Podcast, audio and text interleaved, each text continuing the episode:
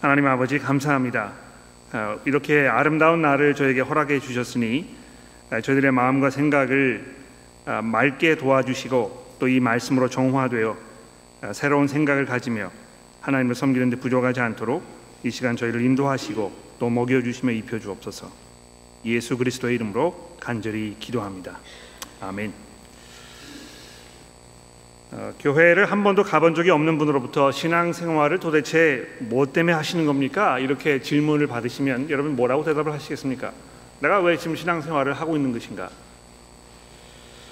아마 가장 일반적인 대답은 어, 이 하나님을 믿음으로 인해서 얻는 그 이득에 대한 설명이 아닐까 이렇게 생각을 해봅니다. 뭐 어, 하나님을 믿음으로 삶이 얼마나 행복해질 수 있는지 또 인간의 힘만으로는 도저히 감당할 수 없는 이런 어려운 상황이 발생했을 때에 아, 그 어려움을 헤쳐나갈 수 있는 이 지혜와 힘을 믿음을 통해서 얻게 되었다든지 아, 또는 뭐 이 교회라는 공동체에서 새로운 사람들을 만나면서 이 외로움을 벗어날 수 있는 아, 그런 그 좋은 점들 뭐 이런 것들을 말하는 것일 것입니다. 그러나 물론 그렇게 대답을 하신 분들이 의도하지 않았다고 하더라도 이러한 대답 속에는 하나님이라는 분을 그저 우리 뒤치다거리를 하는 분 정도로밖에 여기지 않는 그런 거대한 실수가 자리하고 있는 것입니다. 하나님은 기본적으로 우리 인간들이 가진 그저 일상적이고 평범한 어떤 그 욕구와 이 필요, 희망 사항을 채워주기 위해 계시는 분 정도로 이렇게 생각하는 그 이상도 그 이하도 아닌 이런 실수가 여기 담겨 있는 것입니다. 여러분 그 아라비안 나이트라는 그 소설에 등장하는 알라딘이라는 사람 기억하시죠? 이 사람이 요술 램프를 비벼서 그 속에 있던 그 진이를 불러내 가지고 자신이 원하는 것을 아, 말해주면 그 진이는 꼼짝없이 그 사람의 그 욕구를 들어주어야 하는 아, 그런 내용입니다. 아, 이 진이가 무한한 힘을 가지고 있지만 이 알라딘의 명령을 실행하고 나면 그 명령이 그 다음 명령이 있을 때까지는 또 다시 램프 속으로 들어가서 갇혀버리는 이런 기관 운명에 있는 아, 그런 존재인 것입니다. 아, 하나님도 역시 마찬가지로 평소에는 이 뒷전에 물러서 계시다가 우리가 위기가 닥쳤을 때에 아, 우리가 불러내면 우리 문제를 해결해 주시는 그리고 그것으로 그 역할을 다 한 어떤 하인이나 하녀 정도의 존재로 우리가 생각할 수 있다는 것입니다. 왜 여러분은 신앙생활을 하고 계시는 것입니까? 하나님께서 하나님의 어떤 그 특별한 어젠다를 가지고 계시고 그 어젠다가 아, 우리 일상생활에 처한 어떤 그 상황과 필요보다 훨씬 더 중대하며 따라서 하나님의 어젠다에 내 상황과 내 필요를 맞춰야 한다고는 우리가 전혀 생각해 보지 않는 것입니다. 하나님의 어젠다는 무엇인가? 그리고 그것이 나와 무슨 상관이 있는가? 이것이 내가 신앙생활을 하는 데 있어서 어떤 그, 그 역할을 하고 있는 것인가 이런 이 중대한 문제를 오늘 본문 말씀 통해서 우리 함께 깊이 한번 생각해 보도록 하겠습니다. 이 본문 7절 말씀이 이 다리오 왕 제2년 열한째 달 곧 스밧 월 24일에 아, 이 하나님의 말씀이 선지자 이스라엘에게 임했다 이렇게 시작이 되고 있습니다. 1장 아, 1절에서 우리는 이보다 앞서 3개월 정도 먼저 아, 처음으로 하나님의 말씀이 스가랴 선지자에게 임했다는 사실을 지난주에 살펴보았었는데요. 그 후로 3주가 이제 지난 것입니다. 3개월이 아, 지난 것입니다. 어, 다리오 왕 2년 스바돌 24일이라고 하면 우리가 정확히 기원전 519년 2월 15일 이렇게 딱 찝을 수가 있습니다. 아, 바벨론에서 풀려난 귀향민들이 예루살렘으로 돌아온 지가 이제 20년이 되는 때였고 아, 보다 중요하게 이 무너진 성전을 복구하기로 결정을 해가지고 그 초석을 놓은 지가 정확하게 아, 이 학계서 2장 18절 말씀에 의하면 그게 이제 아홉째 달 24일이라고 했으니까 그로부터 정확히 2개월이 지난 이런 시점이었던 것입니다. 어, 지난주에 제가 다리오 왕 2년 기원전 이 519년이면 그 한반도에서 이제 그 신라 시대 중흥 시대였다고 제가 잘못 말씀을 드렸는데요.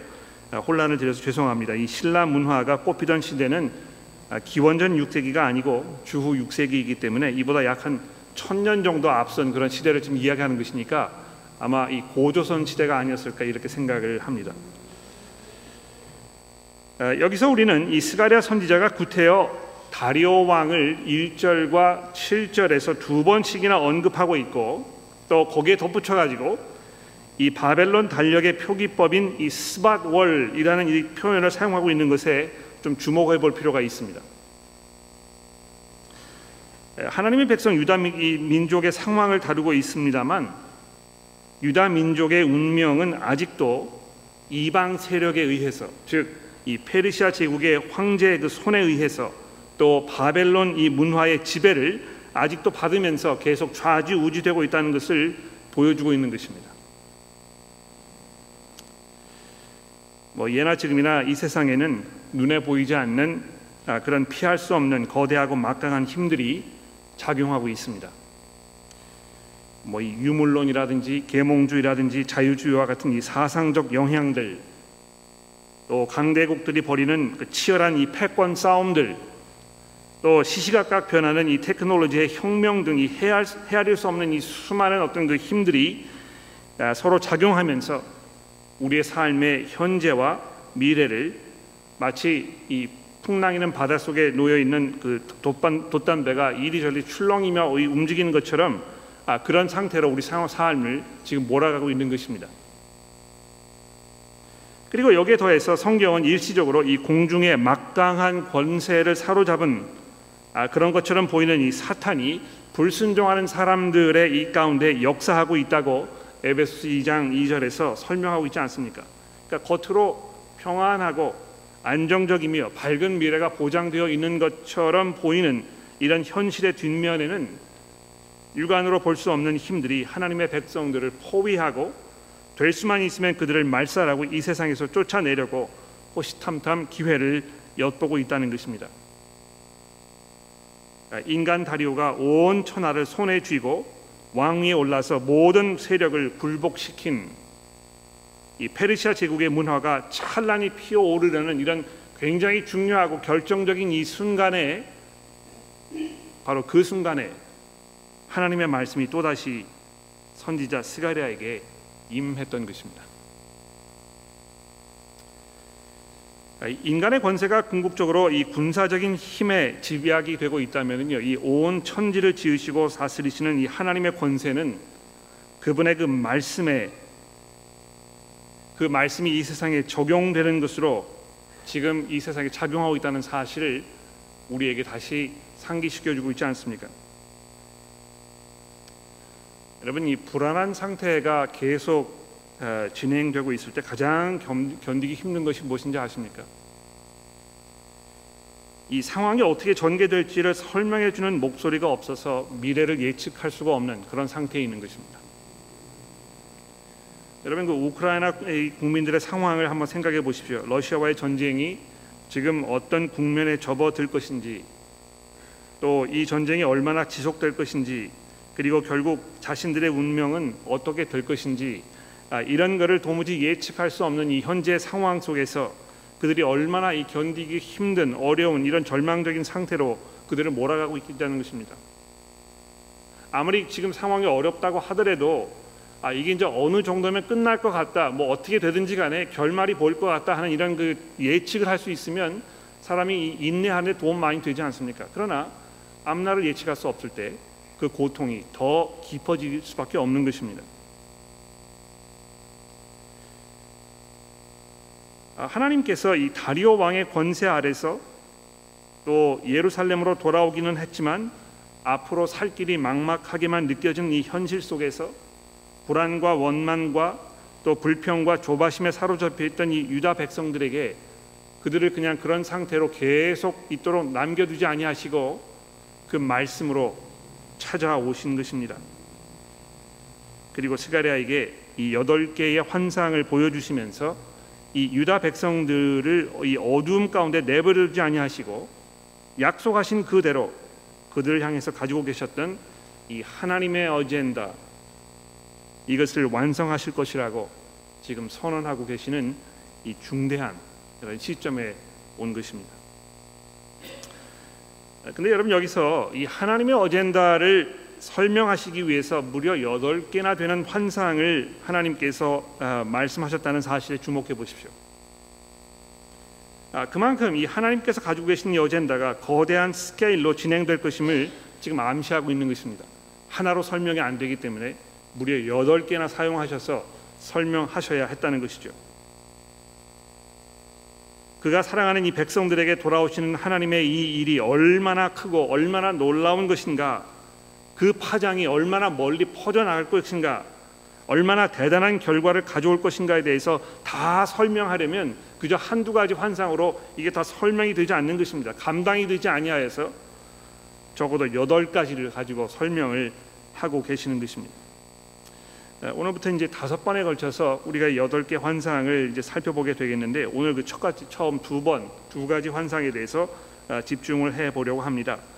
아 근데 여러분 그 본문 이 그 환상의 내용을 살펴보기 전에 아, 우선 먼저 이 환상이라는 것에 대해서 몇 가지 말씀을 드려야 하겠습니다. 아, 성경에서 하나님께서 환상을 통해서 자주 말씀하셨기 때문에 또 그 환상이라는 것 자체가 매우 신비스러운 것이기 때문에 이 환상이라는 말을 들으면 이제 귀가 솔깃할 수밖에 없습니다. 그렇죠? 어, 왠지 모르게 이 환상이라는 것은 더 성스럽고 더 영적이어서 어, 매우 특별한 무엇인 것으로 이렇게 느껴질 수가 있습니다. 아, 마치 무당이 이제 신내림을 통해서 영적 세계와 직접 소통을 한다고 이렇게 주장하시는 것처럼 환상을 보았다는 이런 체험을 말씀하시는 분들은 보통 사람에게서 느낄 수 없는 어떤 그 영적 비범함 이런 것이 있는 것처럼 느껴질 수 있는 것입니다.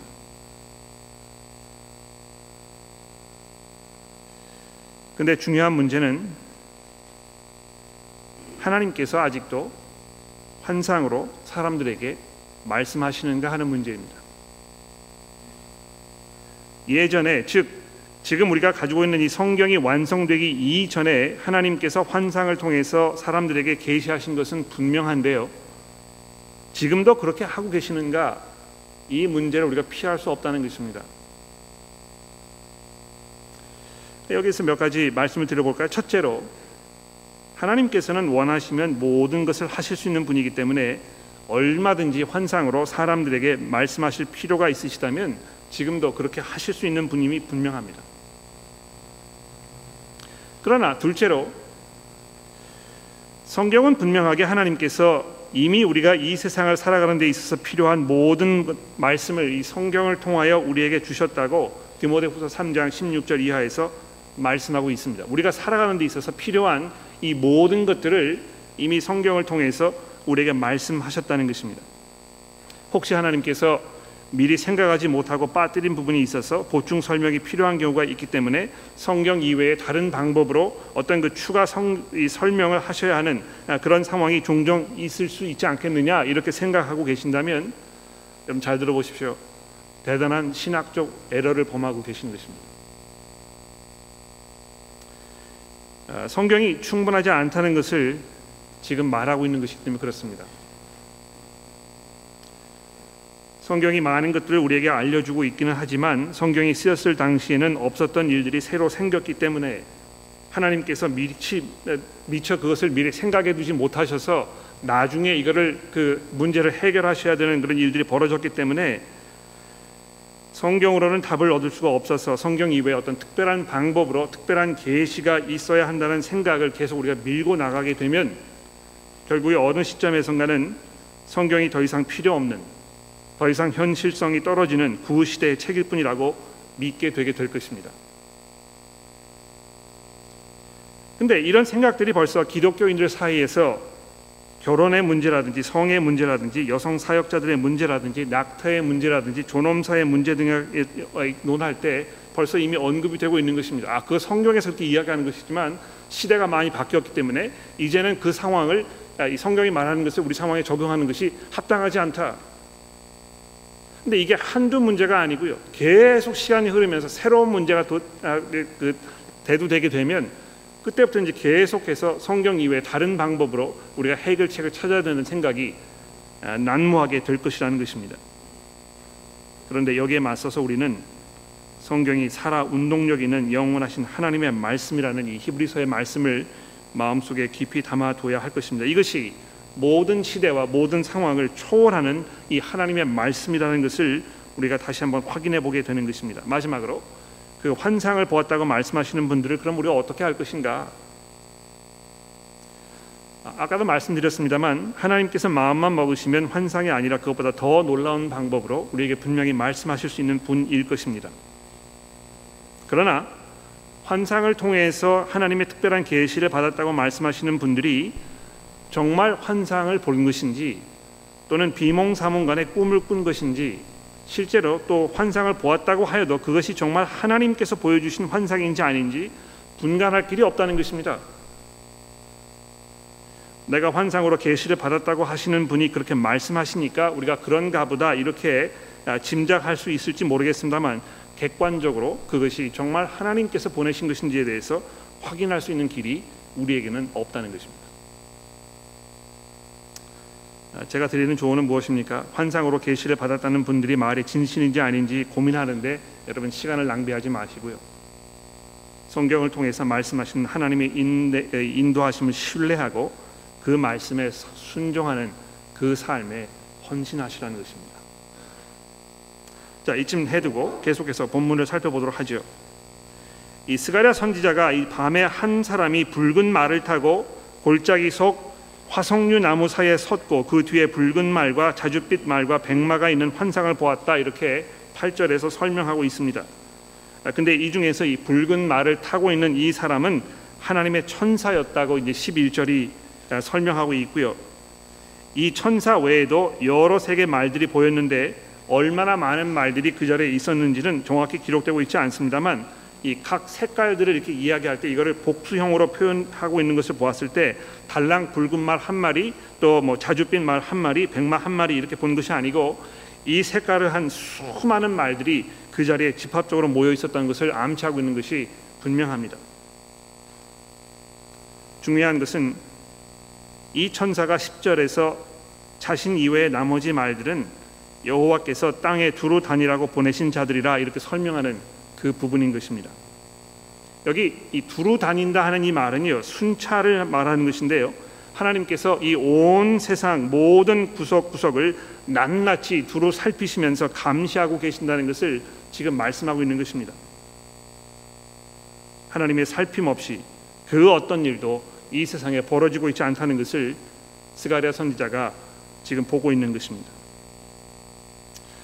또 이 보통 말을 타고 또 수많은 말들을 거느리고 있는 그 모습 한번 상상해 보십시오. 보통 이것이 어떤 그 힘과 권세의 상징인데요.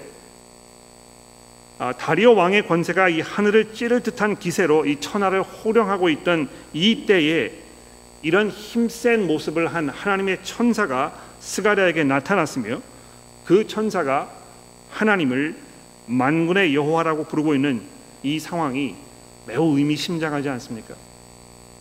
마치 다리오 왕의 권세와 만군의 여호와신 이 하나님의 권세가 지금 딱 정면 충돌하고 있는 그런 상황을 표현하고 있는 것입니다.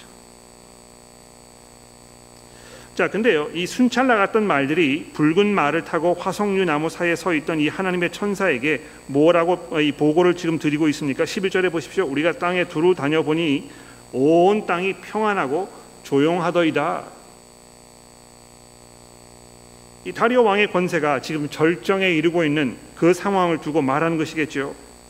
그가 이 왕권을 손에 쥔 그 순간부터 모든 저항 세력과 이 반군들을 평정하는데 온 힘을 기울였는데요. 그 노력의 결과로 인해서 모든 반란 국가들이 다 무장 해제가 되고 페르시아 제국은 이제 안정기에 접어들게 된 것입니다. 전쟁이 그치고 피 흘림이 그치는 이런 상황이 예, 이제 결국 이루어지게 된 것입니다. 어떻게 보면 참 다행스럽고 기뻐해야 할 평화가 왔으니까 세계 평화가 이루어졌으니까 다행으로 여겨져야 할 그런 상황일 수 있겠습니다만 여러분 그 12절에 보시면 이 소식을 들은 천사가 어떤 반응을 보이고 있습니까? 기뻐하기는커녕 정반대의 이 반응을 지금 보이고 있는 것입니다. 속상함으로 안타까움으로 거의 하나님을 향한 이 원망이 담긴 어조로 뭐라고 말하고 있습니까? 12절에 보십시오. 여호와의 천사가 대답하여 이르되 만군의 여호와여 언제까지 예루살렘과 유다 성읍을 불쌍히 여기지 아니하시려나이까 이를 노하신 지 70년이 되었나이다. 지금 이 천사의 눈에는요. 평화를 누리고 있는 이 사람들 고요하게 그저 일상 평범한 삶을 누리고 있는 이 사람들의 아, 그런 그 평온함이 눈에 들어오지 않습니다. 스가랴 당시에 이 선 유다 백성들이 처해 있던 상황이 얼마나 어려운 상황이었으면 천사가 이렇게 한탄하고 있었겠습니까? 실제로 바벨론 포로 생활을 마치고 예루살렘으로 귀환한 백성들은 몇 년이나 이어지는 이 흉작으로 인해서 아, 기근에 시달리고 있었고요. 또 무너진 상태로 폐허가 된 예루살렘 성을 복구하지 못한 채 이 초라하기 그지없는 어떤 그 몰골을 드러내고 있는 이 무너진 성전을 바라보아야 하는 이런 매우 안타까운 그런 절망적인 상황에 있지 않았었습니까? 그러니까 하나님의 천사가 그런 유다 백성들의 모습을 보면서 예루살렘과 유다 성읍들이 평안하지 못하고 조용한 상태를 누리고 있지 못하다면 온 세상이 평안하고 조용하다 한들 무슨 소용이 있겠느냐고 하나님께 하소연하고 있는 것입니다. 하나님께서 예루살렘과 유다 성읍을 얼마나 귀하게 여기시는지 충분히 이해하고 있기 때문에 천사가 이렇게 한탄할 수밖에 없었다는 것이죠. 이 분명한 하나님의 어젠다가 있는 것입니다. 여기서 지금 하나님의 어젠다는요 세계 평화가 아니고 하나님의 택하신 그 백성 유다 백성들의 그 평안과 그들의 번영과 그들의 안정이었던 것입니다. 우리가 이 호주라는 이 평화스럽고 풍요로운 나라에서 경제적으로 큰 어려움이 없이 넉넉한 삶을 누리면서 마치 우리가 이 태평성세를 누리고 있는 것과는 그런 착각 속에 쉽게 빠질 수 있을 것입니다. 실제로 그렇지 않습니까? 오늘 뭐 아침 일어나셔서 교회로 오시는데 이렇게 화창한 날씨에 얼마나 기분이 좋고 우리가 정말 걱정할 것이 없는 염려할 것이 없는 것처럼 보이는 아, 그런 그 상, 상황에 우리가 있습니까? 정말 큰 어려움 없이 삶의 모든 것들이 순조롭게 술술 잘 풀려가는 중이라고 여기면서 살만한 충분한 그 상황적 증거들이 여러분의 삶 속에 보일지도 모릅니다. 그러나 신약의 모든 저자들은 이 세상과 하나님의 교회가 처해 있는 현재 상황을 어떤 식으로 설명하고 있습니까? 마치 만삭된 여인이 곧 해산할 때가 되어서 진통이 밀려오기 시작한 순간 그 참을 수 없는 고통으로 땀을 비오듯이 흘리면서 신음하며 온 몸을 비틀고 있는 상태라고 이렇게 설명하고 있습니다. 굉장히 그 어, 피부에 확 와닿는 그런 표현이죠, 그렇죠? 하나님의 나라를 소망하며 기다리면서 이 세상에서 우리가 나그네와 같이 살고 있다는 사실을 마음속에 깊이 간직하고 있는 하나님의 신실한 백성들은 이 세상이 약속해주는 물질적 풍요로움과 향락적인 생활 패턴에 도취되어 거짓된 이런 안락함과 또 부풀려진 평온함으로 가슴 뿌듯해하지 않는 것입니다. 고통당하는 성도들과 교회, 손깍지를 당하면서 조롱거리가 된 교회, 소외되어서 신음하고 있는 교회들을 바라보면서 마치 이 천사가 지금 하나님께 하소연했듯이 안타까운 마음으로 하나님께 탄식의 기도를 드리지 않을 수 없을 것입니다. 여러분의 마음 속에 만군의 여호와여 언제까지 우리를 이런 상황 속에 내버려 두시며 얼마만큼 더 기다려야 주의 나라가 이 땅에 완성되는 그때를 우리가 만끽할 수 있겠습니까? 이런 기도가 여러분 마음속에 우러나십니까? 아니면 그저 평범한 일상 속에서 이 하나님의 어젠다가 다 파묻혀 버리고 그저 당장 필요한 일용할 양식에 대해서 그저 10년, 20년을 내다보면서 아, 내 이 미래, 내 자신들의 미래 여기에 그저 내 모든 것들 다 쏟아붓는 거기에 파묻힌 삶을 살고 계십니까? 70년의 아, 포로 생활이 끝나서 예루살렘으로 귀환한 지 어느덧 20년의 세월이 흘렀지만 하나님의 약속하셨던 이 예루살렘의 회복이 온전하게 성취되지 않았던 이 때에 주변 나라들이 누리고 있는 이 모든 평안함과 조용함과 혼돈하지 않는 이 영적 안목이 여러분과 저에게도 절실하게 요구되는 이런 시대에 지금 우리가 살고 있는 것입니다. 아 근데 다행히도 13절 말씀해 보십시오. 천사의 이런 안타까운 그 한탄의 말에 여호와께서 내게 말하는 천사에게 선한 말씀, 위로하는 말씀으로 대답하셨다.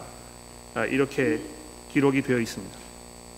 하나님께서 그 천사의 이 안타까운 그런 그 호소를 들으시고 눈 감지 아니하시고 귀를 막지 아니하시고 그에게 찾아가셔서 그에게 이 선한 말씀 위로하는 말씀으로 뭐라고 말씀하셨습니까? 너는 외쳐 이르기를 만군의 여호와의 말씀에 내가 예루살렘을 위하여 시온을 위하여 크게 질투하며 아니란 여러 나라들 때문에 심히 진노하나니 나는 조금 노하였거늘 그들은 힘을 내어 고난을 더하였음이니라. 그러므로 나 여호와가 이처럼 말하노라. 내가 불쌍히 여김으로 예루살렘에 돌아왔은즉 내 집이 그 가운데에서 건축되리니 예루살렘 위에 먹줄이 쳐지리라. 만군의 여호와의 말이니라 그가 다시 외쳐 이르기를 만군의 여호와의 말씀에 나의 성읍들이 넘치도록 다시 풍부할 것이라 여호와가 다시 시온을 위하며 다시 예루살렘을 택하리라 하라 하니라. 그러니까 여기 여러분 잘 보시면요, 이 하나님의 마음 속에는 지금 그분의 그 어젠다가 무엇인지에 대해서 아주 분명하게 지금 밝히고 계시는 것입니다. 하나님의 어젠다가 무엇입니까? 예루살렘이 다시 재건축되고 거기에 다시 성전이 들어서고 그래서 거기에 모여 있는 이 하나님의 백성들이 지금 여기 말씀하고 있는 대로 풍부하며 그 성읍들이 넘쳐나는 이런 상황을 하나님께서 염두에 두고 계셨다는 것입니다. 그러니까 하나님의 이그 어젠다를 지금 방해하는 모든 일들은 하나님의 그 분노를 일으키는 하나님의 그 뜻에 거역하는 그 모든 일들이라는 것입니다. 여러분 그 어, 주중에 이제 세워주기 그룹을 하실 때 이 부분을 잘 주목해 보셨는지 모르겠는데요. 아, 여러분 그 15절 말씀에 보면 아니란 여러 나라들 때문에 심히 진노하였다 이렇게 되어 있습니다. 하나님께서 지금 굉장히 화가 난 상태에 계시는데요. 무엇이 하나님을 이렇게 이 진노의 상태로 지금 몰아넣은 것입니까? 여러 나라들이 아니라 하였다, 아니란 상태로 지금 살고 있다 이렇게 표현이 되어 있습니다. 여러분이 아니람이라는 말은요 무슨 말입니까? 그저 쉽고 편하게 생각하는 것입니다. 그죠? 자신만만한 것입니다. 자기 상태에 대해서 자신만만하게 느끼는 것을 아니라다 이렇게 이제 우리가 얘기하는데 어떤 나라들이 어떤 상황에서 지금 자신만만하게 생각하는 것입니까? 어, 주변 모든 국가들이 페르시아의 반기를 들었다가 다리오 왕에 의해서 다 평정됐잖아요. 그렇죠? 근데 이들이 왜 반기를 들었겠습니까? 지금 뭐 페르시아가 이제 막 이렇게 나라가 형성이 되고 새로운 왕이 들어서고 하는 찰나에 아, 좀 국제 그, 그 정세가 좀 어지러우니까 야 이때다 이제 우리가 독립을 취할 수 있을 것 같다 아, 이렇게 생각했다는 것입니다. 그래서 아, 지금 막 그 왕권을 잡게 된 이 다리오 왕을 보니까 뭐 별로 이렇게 대단한 사람 같지도 않고 우리가 조금만 노력하면 아, 이 평화를 아, 독립을 누릴 수 있을 것 같은 이런 생각 속에서 아주 안일하게 반기를 들고 독립 전쟁을 벌이기 시작했는데요. 그 결과가 어떻게 됐습니까? 다리오 왕이 이, 그 자기의 그 무자비한 권력을 사용해서 이들을 다 평정시키고 어떤 면에서는 무력으로 세상에 이 평화를 가져왔다고 얘기할 수 있습니다. 그런데 문제는요. 이 나라들의 그러한 그 어젠다 즉 자기의 어떤 그 상황과 여건을 좀 더 개선해 보려고 하는 그들만의 그 어젠다 이것으로 인하여 어떤 결과가 일어난 것입니까? 예루살렘에 하나님의 성전을 짓는 이 유다 백성들이 다리오 왕의 심한 견제를 받아서 더 이상 성전 짓는 그 일이 그렇게 쉽게 되지 않았다는 것입니다. 일이 지체되고 하나님께서는 지금 이 온 세상을 다시 다 이렇게 끼워 맞추셔 가지고요. 예루살렘의 성전이 올라가도록 지금 상황을 벌리고 계시는데 주변의 모든 이 안일한 국가들이 자기의 어젠다를 가지고 그저 자기의 독립을 취하라는 이런 결정하에서 오히려 하나님의 그 뜻에 어긋나는 반대로 나아가는 이런 상황을 보시면서 하나님께서 분노를 참지 못하셨다는 것입니다. 뭐 어떤 면에서 이 작은 나라들이 자기 나름대로 자기의 어떤 그 독립을 차지하려는 이것이 무슨 잘못이 있었겠는가 우리가 이렇게 좀 더 너그러운 마음으로 그들을 바라볼 수 있을지 모릅니다. 세상 사람들이요. 그죠? 자기가 처한 상황 속에서 자기 생각대로 자기의 삶을 좀 더 풍요롭게 하기 위해서 뭐 자기 생각하는 대로 어떤 그 세상을 이렇게 좀 다시 짜 맞추려고 하고 이렇게 하는 것이 무슨 문제가 되겠느냐 우리가 이렇게 생각할 수 있을지 모르겠습니다만 하나님께서 가지고 계시는 그 어젠다는 무엇입니까? 오늘 아침에 우리 유수주 교님께서 읽어주신 이 에베소서 말씀에 보시면 하나님께서 창세 전부터 그 백성들을 선택하셔서 그 은혜의 영광을 찬송하게 하기 위해서 여러분과 저를 예수 그리스도의 십자가 사건을 통해서 하나님의 자녀로 부르셨다는 것입니다. 하나님의 어젠다는 무엇입니까? 이 에베소 1장 10절 말씀에 있는 대로 그리스도 안에서 하늘에 있는 것이나 땅에 있는 것이나 땅 아래에 있는 모든 것들을 다 그리스도의 이 다스림 안으로 통일시키시라는 것이 하나님의 목적이었고 바로 그 목적을 위해서 지금 여러분과 제가 이 신앙 생활을 하도록 하나님께서 미리 예정해 놓으셨다고 말씀하고 있지 아니합니까? 그 하나님의 어젠다에 우리 일상 생활에 뭐 네, 직장 생활, 뭐 네, 건강 이런 어떤 어떤 면에서 사소하게 느껴지는 이 모든 것들이 아, 하나님의 어젠다를 파묻는 이런 상황 속에 우리가 있다면 우리는 오늘 분명히 회개해야 할 것입니다. 하나님의 이 위로의 말씀을 보십시오. 내가 예루살렘을 위하며 시온을 위하여 크게 질투하며 아니란 여러 나라들 때문에 심히 진노하나니 또 내가 불쌍히 여김으로 예루살렘에 돌아왔은즉 내 집이 그 위에 건축되리니 예루살렘 위에 먹줄이 쳐질 것이다. 그러니까 지금 여기 이 첫 번째 환상에서는요 하나님께서 이 하나님의 백성들을 위해서 가지고 계시는 그분의 그 어젠다를 쭉 이렇게 설명하고 계시지 않습니까? 두 번째 이 환상을 잠깐 볼까요? 16, 18절에 보시면 네 개의 뿔이 보이기로 이것이 무엇인가 이렇게 천사에게 물었을 때에 천사가 대답하되 19절 말씀입니다. 이들은 유다와 예루살렘과 아, 이스라엘과 예루살렘을 흩뜨린 뿔이니라. 여러분 그 뿔이라는 건 역시 마찬가지로 이 힘의 상징 아닙니까? 하나님의 백성들을 못살게 굴고 그들 다 무너뜨리고 아, 포로로 끌고 갔던 아, 주변의 모든 국가들 그들의 어떤 그 권세 이런 거를 이제 뿔로 이렇게 표현한 것인데요. 하나님께서 그 뿔들을 꺾어 버리시기 위해서 대장장이 네 명을 환상에 보내셨다 이렇게 아, 이 말씀이 전개가 되고 있습니다. 21절에 보십시오. 내가 말하되 그들이 무엇을 하러 왔나이까 하니 대답하여 이르시되 그 뿔들이 유다를 흩뜨려서 사람들이 능히 머리를 들지 못하게 하니 이 대장장들이 와서 그것들을 부럽게 하고 이전의 뿔들을 들어 유다 땅을 흩뜨린 여러 나라들의 뿔들을 떨어뜨리려 하느니라 하시더라. 그러니까 이 첫 번째 환상이 지금 하나님의 백성들의 어떤 상황에 대해서 많이 말씀하고 있다면 이 두 번째 이 환상은 그 주변에 있는 여러 국가들 예, 유다 백성들을 못 살게 굴었던 이 모든 나라들의 어떤 그 형편과 상황에 대해서 지금 말씀하고 있는 것입니다. 그러나 뭐 이 첫 번째 상황이든 두 번째 환상이든지 간에 분명히 여기 나타난 하나님의 어젠다가 무엇입니까? 하나님께서 예정하신 대로 그 백성들을 다시 일으켜 세우셔서 하나님의 명성이 하나님의 영광이 온 땅에 충만하게 드러나며 모든 사람들이 그 앞에 무릎을 꿇고 하나님께서 만군의 여호와시라는 것을 믿음으로 고백하게 되는 것이 하나님의 계획이고 하나님의 어젠다였던 것입니다. 우리가 왜 신앙생활을 하고 있는 것입니까? 예수 믿는 것이 왜 이렇게 중요한 것입니까? 얼마만큼 이것을 우리가 중요하게 여겨야 하는 것입니까? 물론 우리 삶 속에 긴박한 절박한 꼭 지금 해결하지 않으면 안 되는 삶의 일상의 일들이 분명히 있을 것입니다.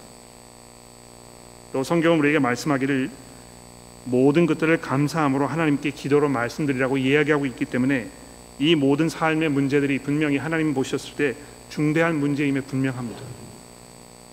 그러나 여러분과 제가 기억해야 될 것이 무엇입니까? 그 작은 그림들 때문에 하나님의 이 큰 그림을 우리가 잊어버리는 그런 실수 속에 빠지지 말아야 할 것입니다. 여러분께서 하나님께서 여러분과 저를 그 뜻 안에서 그리스도 예수 안에 부르신 그 목적이 무엇입니까? 여러분과 저로 하여금 그 은혜의 영광을 찬송하게 하려 함이라고 그리스도 안에서 하늘에 있는 것과 땅 아래에 있는 모든 것들을 다 통일시키시려는 이 하나님의 뜻 가운데에서 내가 어떻게 해야 될 것인가? 내가 뭘 위해 살아야 될 것인가? 내가 지금 어디에다 내 시간을 투자하며 내가 가장 중요하게 여기며 살아야 하는 이 삶의 기본적인 그 목적이 무엇인가를 우리가 이 시간 분명히 돌아봐야 할 것입니다. 사랑하는 교회 여러분, 하나님의 나라를 위하여 여러분 지금 뭘 하고 계십니까? 여러분의 삶이 하나님의 나라가 이 땅에 완성되는 데 있어서 무엇을 기여하고 계시냐는 것입니다. 하나님께서 이 세상에 존재하는 목적은 여러분과 제가 저의 나라를 세우고 거기에서 우리의 왕국을 건설하여 우리 스스로의 어떤 그 평안함 이것을 누리면서 사는 데 있지 않습니다. 하나님께서 이 온 세상을 재조정하시고 다시 끼워 맞추신 그 이유는 무엇입니까? 우리가 그리스도 앞에 복종하며 그분의 영광을 나타내며 그분의 제자로서 이 땅에서 그 부르심에 합당한 모습으로 살아가서 그분의 영광이 온 세상에 증거되며 하나님의 그 은혜가 이 온 세상에 우렁차게 울려 퍼지는 것일 것입니다. 그 일에 여러분의 삶을 헌신하시길 바랍니다. 기도하겠습니다.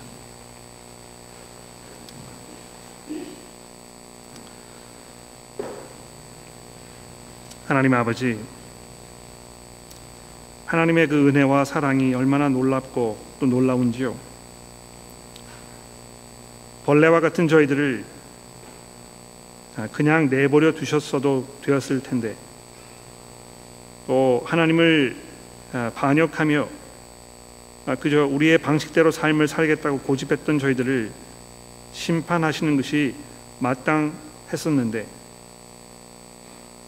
하나님의 그 놀라운 긍휼과 은혜와 사랑으로 저희를 주의 자녀로 불러 주셨으니 하나님의 이제부터 저희가 저의 삶을 새로운 관점으로 바라보게 하시고 하나님께서 이 세상을 향해 품고 계시는 그 거룩한 뜻을 저희들 통하여 이 땅에 이루어 주옵소서.